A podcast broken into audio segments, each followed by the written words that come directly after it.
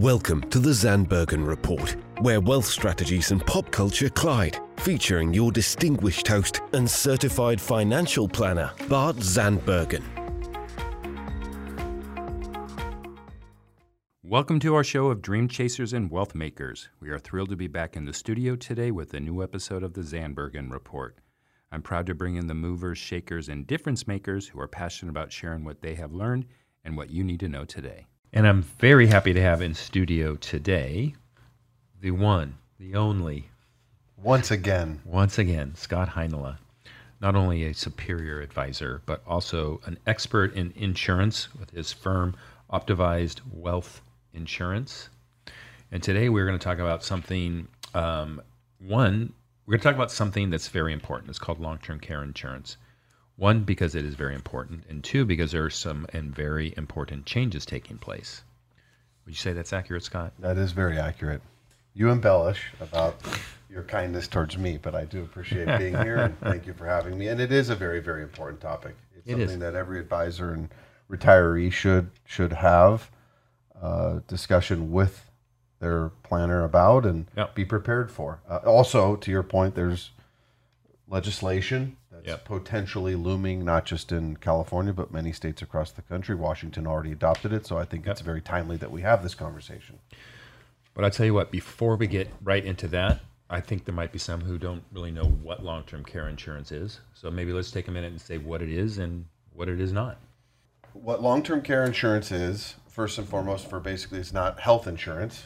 Good. Uh, one of the common mistakes that many individuals make is that just not understanding the difference between you know, Medicaid and Medicare, whereas Medicare is you know essentially state provided health care, whereas Medicaid is more of the long term care, protective services, or extended health services that one may need in life. The truth of the matter is that this is reserved for people who are impoverished and uh, it's a way that the government and the society at large can help keep people from being pushed out on the streets when they need care the most at the later stage of life. Um, long-term care, as definition, is simply defined by one's ability or inability to perform two out of six activities of daily living uh, and or cognitive impairment Right. and uh, not to get into the weeds on the activities daily it's the basic activities so you know eating bathing dressing transferring uh, Continence. mo- continence all of those things yeah so Yep. that's really what long-term care is Okay. I would say another thing that it is not is disability insurance. I think sometimes people get confused on that. And I look at disability insurance as something you use to protect your income while you're working. And then long term care insurance is something to preserve and protect your wealth while you're on the other side of working. that's exactly right yeah disability is more during working years incapacity my inability or incapacity to perform my job to make a living Yeah. and therefore uh, that insurance steps in to fill that void Yeah. All right. I thought we would get into the types of long term care insurance, but maybe um, we'll save that for the end. And let's now talk about these changes you were referencing. can we play a little game first Oh, I love games. quick let's, little trivia game let's go. So it's a long-term care statistics trivia game. Okay. Um, what I have in my hands Are the that you, answers? that you cannot see are the answers to some very what I feel incredibly staggering statistics as it relates to time duration of how long an individual has actively received care Yeah. and two the total cost so let's take one at a time what do you think um, what would you think the the total length of time that an individual has received care so this is insurance claims been paid on behalf of an individual receiving care how long did that period of time last In in one particular incident? one or- one person one total claim Oh, one total claim. so lifetime claim on one person yeah. Um, I believe it is two years that's the total on one claim. on one claim so it happens to be a male Okay.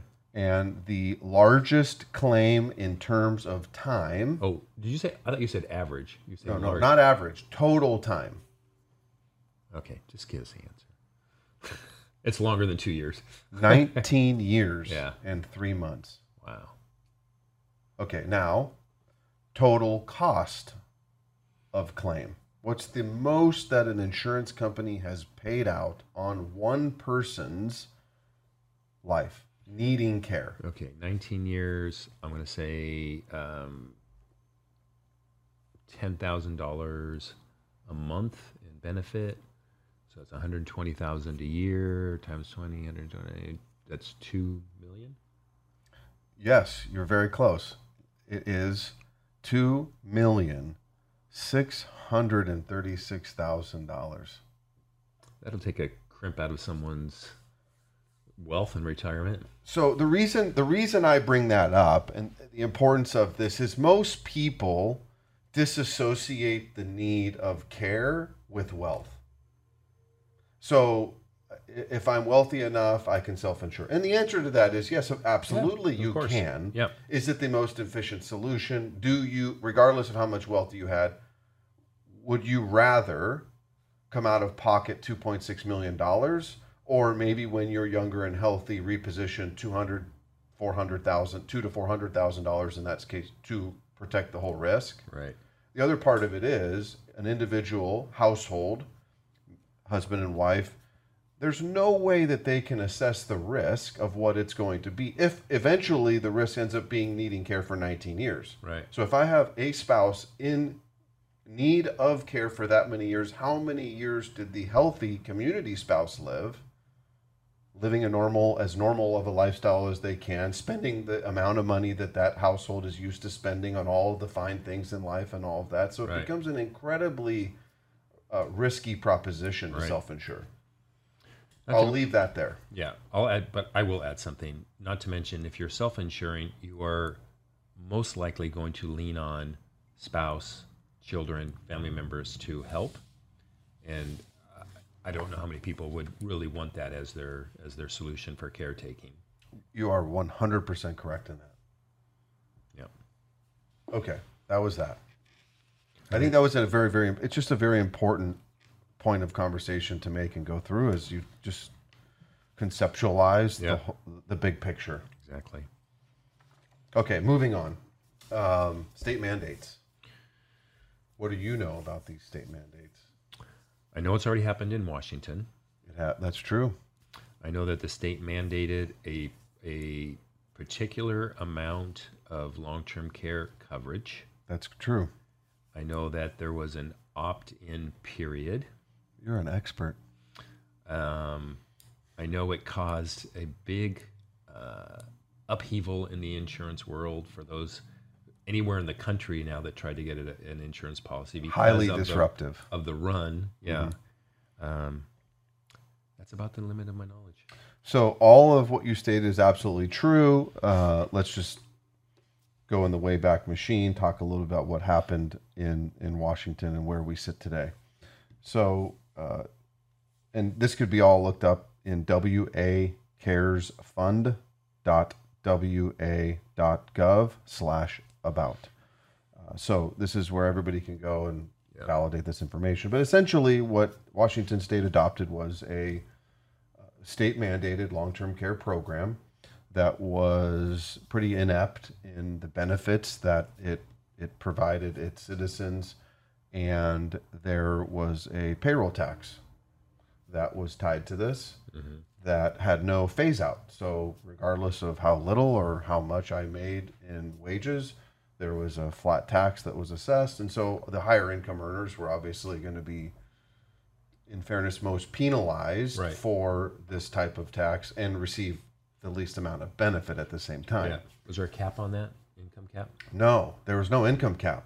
That, that that's one of the quote unquote look back. You know, Yeah. if we would have done this differently, how we would have something Right. we should have probably thought to do. Right. So uh, it's all reimbursement benefits. The maximum lifetime benefit in terms of long term care benefits that I can receive is thirty six thousand five hundred dollars, which is so it's a hundred a day, thirty six thousand five hundred. That's it. That's all I can receive in my lifetime for LTC. Is that adequate? No, No, no. far from it. Um, up to a 45 day elimination period, no portability, and it's individual coverage. And it's reimbursement. It's reimbursement, yes, yes. So the payroll tax was 0.58% for all W 2 employees with no contribution cap. And so that became this opportunity, if you will. So um, consumers were saying, how do I avoid this tax? Well, the way you could avoid this tax was what Washington did was there was an opt-out window, and if they followed the guidelines and the rules to opt out, they had to basically purchase their own individual coverage that was qualifying. They go to a portal within the state, show proof of coverage, and now I no longer have to pay the tax. Mm-hmm. And financially, it was very practical and viable in the sense that it, it just it the math added up that if I made X amount of income, I'm paying too much in premium. I'm better off just going buying my own policy or or more. Actually, embracing on the topic of with an advisor on how much long-term care should I actually have. Let's take this seriously and let me just purchase true coverage, not just the minimal amount that I need to negate the tax. Right. And so that that's a summary of what really happened in in Washington. And now you fast forward to today, and you've got 19 states that are looking and, and doing their own due diligence and research and creating a task force in the case of California that are looking at adopting some form of state mandated long term care in some capacity. Uh, so now, as it relates here to California, um, in the way that California does a lot of things, it's it's becoming a little bit more complicated. As it always is in California. That is always, and and in fairness, as as it probably should. Of okay, w- what are the things that we could learn from wa- what Washington did that Sure. we definitely should change? Things they did well, things that they didn't do well, and so there was a task force created, and what California is is mapping. Nothing is official. I think it's very very important to make the comment that the legislature has not created any form of public long-term care insurance program yet. I, can't restate that. so it's not yet. Okay. It is not yet. This is all in the works, uh, but they have landscaped some some um, picture of what this will look like. With a commitment that they will do it. No, Okay. so they have voted. There is there is an assembly bill. It's Assembly Bill five six seven that the state has uh, roughly mapped out, and it will come to official legislation sometime in twenty twenty four. So I can speak a little bit to that in detail with Yeah. the with the detail with the notice, excuse me, that the state put out yesterday actually, and I think best to probably just read some of this. The California Department of Insurance has received several complaints regarding misleading marketing and communications by some long term care insurance and agents in connection with the work of the California LTC Task Force. These communications falsely assert that a new payroll tax will be imposed in the near future and that consumers should rush to buy long term care insurance before the end of 2023. Let's pause there Yeah. what's happening there, as you can imagine, sales agents, insurance agents who are licensed to sell these products have been exploiting this as a way to induce Sure. sales. Sales. Right. Um, let's not do that. let's avoid that. Let's be let's be truthful and honest here. Uh, it, it goes on to say the department condemns these tactics and will take steps appropriate to curtail and take action against these indiv- unscrupulous individuals. Great. Uh, the task force was assembled by Assembly Bill 567, as I stated in 2019. So, step one, if you will, of this legislative process was already has been adopted Sure. and to recommend opt-ins for designing and implementing a public long-term care program. The task force was charged with producing two reports, which I have here. Uh, one that identifies the feasibility of the proposed designs, and the other provides an actuarial analysis of the designs. Um, so we have some data around that as well. At the earliest, the state could vote to enact a plan or this plan in January 1st of 2024 And the reality of it is so, this is a very important point to make that they may or may not choose to proceed with legislation to establish a public program. It's a possibility they just mm-hmm. decide we're not going to move forward. Sure. Okay, so what are the options? The options will range anywhere from, let's say, 36,000 on the low end upwards of 144,000 on the high end. So the 0.58 goes up if you opt for a higher benefit. Uh, So in California, the the that was te- Texas was 0.58. California uh, has not yet definitively Okay. put out what the tax rates will be, but the estimated payroll range is going to be somewhere between 0.4 and 0.6. Okay. um, and then based on your you know your income, different design elements of the plans, you know how comprehensive, how prohibitive Yeah. it's going to be, what the daily limits are going to be, is where you're going to kind of hone in on what option you choose. You think they'll do like a platinum, silver, bronze concept? Exactly, it'd be something like that, right? So in this case, the option five that they've Yeah. outlined would be the most expensive option. Okay. that would be your Cadillac, and then you know your your Toyota Camry would be option one, and that would be the least expensive from a payroll tax standpoint. Okay. They're also talking about having contribution caps, right? So I hope so. yeah. Um, and, so, what's important about this, I think, for most people to understand is that one, although not definitive, most likely this is something that is going to move forward in the state of California, something that the state has wanted for for many years to provide their citizens for the benefit. Um, and, and so there isn't a lot of clarity yet around what what the opt out options will be we believe that there will be. We're not definitively we don't definitively know what the opt out options will be. Meaning, I can go purchase a an individual long term care insurance plan that's qualifying in nature for my own personal benefit and not the state plan. Right, and that could cause some issues, right? If so, someone has intent not to use the state um, created or provided plan, they go out and buy a private plan, and if it doesn't qualify, then we might have some issues. I. Right. There, exactly. So these are all the things that I think it's important for for individuals to just stay aware of. Yeah. You know, be abreast of the situation. Hey, look, it, it's a tax, right?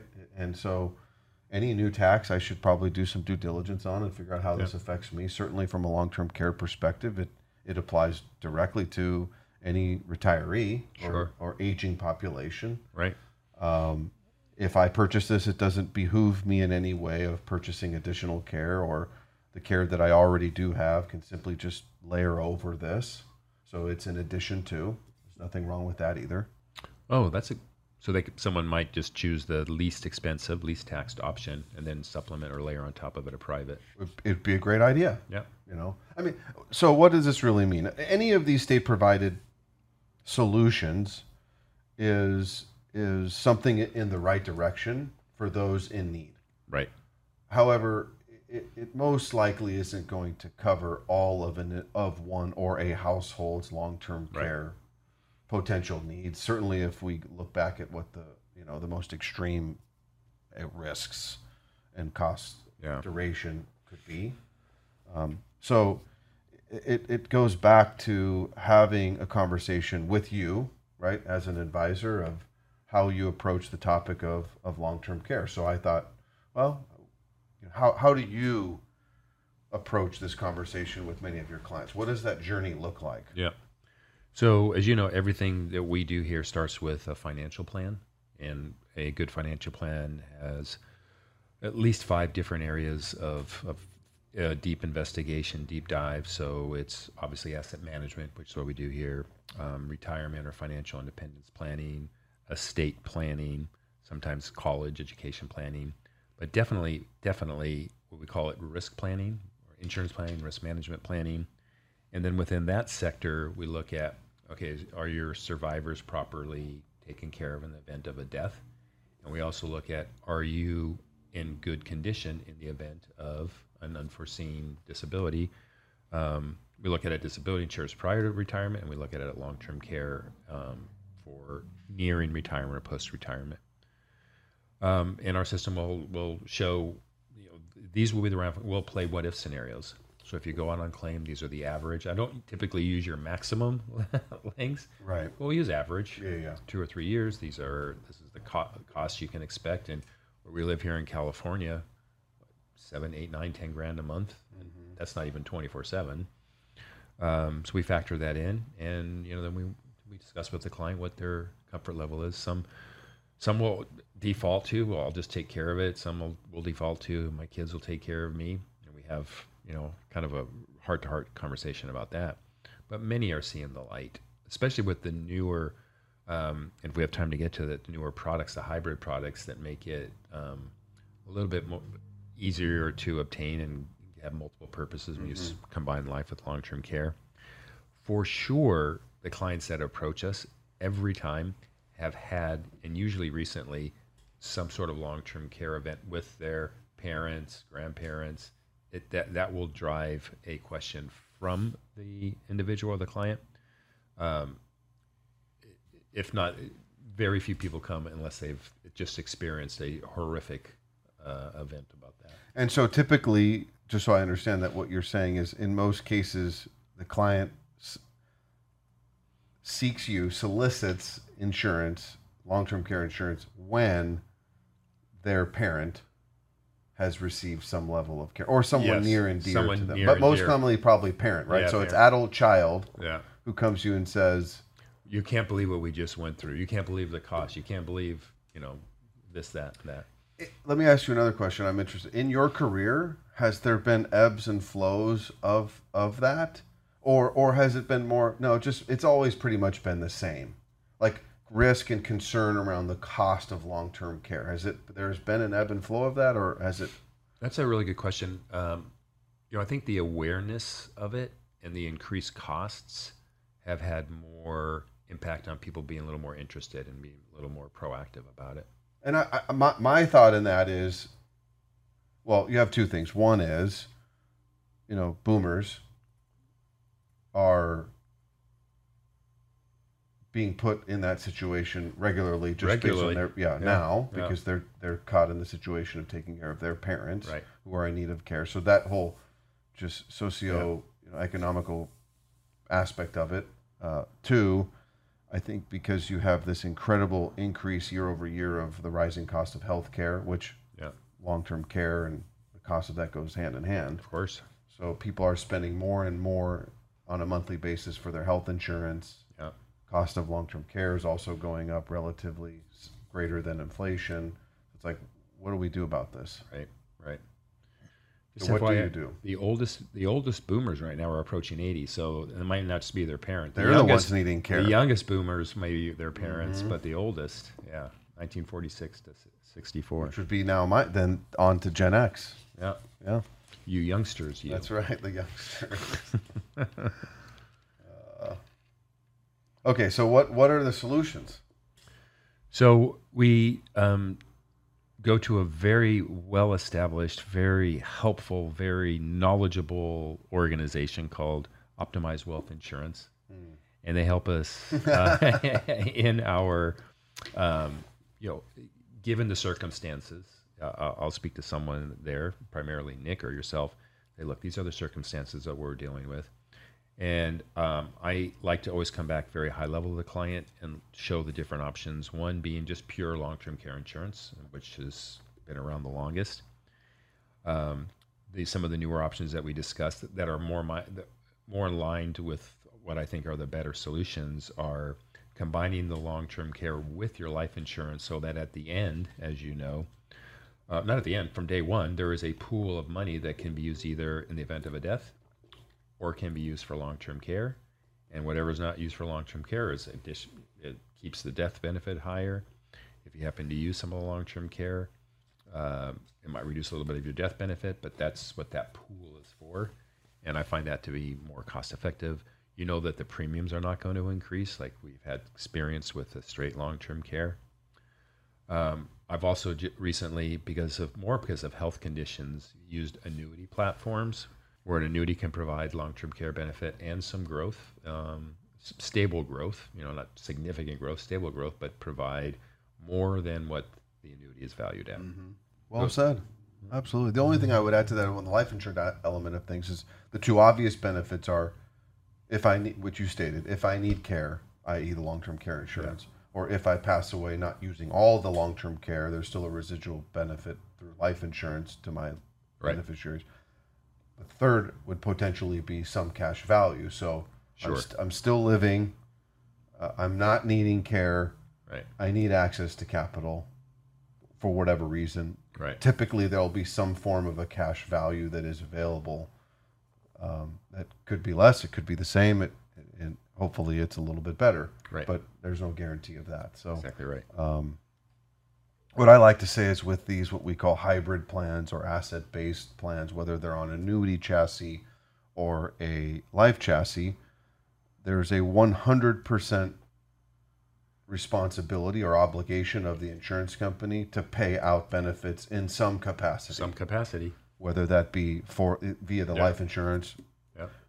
pref, you know, preferably, or the intent is for long-term care insurance claims Yeah. or the residual cash value. And so, Right. Um, the other wa- way we like to help un- individuals understand it or visualize it is you have a balance sheet. Everybody has their income and assets, right? Mm-hmm. And so what this is is really a repositioning of either income, exposable, Sure. disposable income, Right. and or assets. Typically, those that are going to be the lowest earning, Right. safest, um, conservative assets in their ledger, right? Right. moving them over from one place to the other and and hopefully you continue to earn some interest but you gain all these other benefits in addition to that and and mitigate the risk And speaking of that, so um, you're gonna have to refresh. Remember, we had a client that had a a very um, low basis annuity that had matured, had a need for long term care. So we're able to 1035 exchange, which means roll to the new um, long term care based annuity with no tax, no penalty, um, and with the ability for the client to receive tax free the benefit um, from what would have been a taxable annuity. Correct yes so so what that is um, how we can do that is through the pension protection act benefits that had specific language in it about the benefits for long-term care Yeah. claims. And if it is a qualified long term care claim that is being paid under 7702B section of the IRS Yeah. code, then the benefits paid for that are fully tax free for long term care uses and purposes. Right. And so, in your example, the really nice thing about that strategy from a tax efficient standpoint is if I've got an old non qualified annuity that has a very low basis and it has a considerable gain, the gain will be taxed as ordinary income. So if I start withdrawing from that for care or any any need, then it's yeah. going to be Yeah. less than the money that I withdrew relative to Right. gross versus net after taxes. And so, with what you're what, we, what you described is simply stated, you can transfer tax free via 1035 exchange from one annuity to new annuity with the added benefits of long term care that if paid out via long term care benefits, they're tax free. So it's a very efficient and wise strategy. I like to say it's a beautiful thing. It's a beautiful thing. Um, what should we be telling clients today about this, the new legislation on this? We know that we're not creating um, a rush to, to move. We know that it isn't for sure, but but what would be a logical thing to do for someone who is interested in long term care? consult with their advisor, like Bart Zandbergen. That would be a good one. Um, simply don't be misled by um, unscrupulous sales practices and tactics that are going on out there. Uh, Long term care planning is very important for retirees. As it relates to this legislation, you Assembly Bill 567 is what it is. You can go to the state website, California state website, to look at what that information is, or just simply Google the words and news and information will come up. And um, for now, that's probably it. I mean, the next date is January 1, 2024. So that's when Yeah. we'll really have something more definitive that we know what it will look like and how they're going to proceed. I think uh, you owe me a follow up guest appearance when the new legislation comes to fruition, and we can discuss the moves from there. We can do that, and we'll probably bring on Nick, who's the best The best of the best. That's right, exactly. right. All right. Anything else you think we should cover here? That is it. Thank you. All right. Thank you for having me. Till next time. Cheers. Till next time. Thanks for popping in. Thanks for everyone who has tuned in. We look forward to being in studio again next week. Cheers. Tune in next week for the latest edition of the Zandbergen Report, Tuesdays at 2 p.m. Catch up on our recent shows by visiting podcast.bartzandbergen.com. The Zandbergen Report is also available on iTunes, iHeartRadio, and Spotify. Interested in being a featured guest on our show or have a question you'd like to hear us answer? Email podcast at bartzandbergen.com. The contents of this podcast episode do not constitute an offer of securities or a solicitation of an offer to buy securities and may not be relied upon in making an investment decision related to any investment offering Access Wealth Management LLC, an SEC registered investment advisor. Access does not warrant the accuracy or completeness of the information contained herein. Opinions are our current opinions and are subject to change without notice. Prices, quotes, rates are subject to change without notice. Generally, investments are not FDIC insured, not bank guaranteed, and may lose value.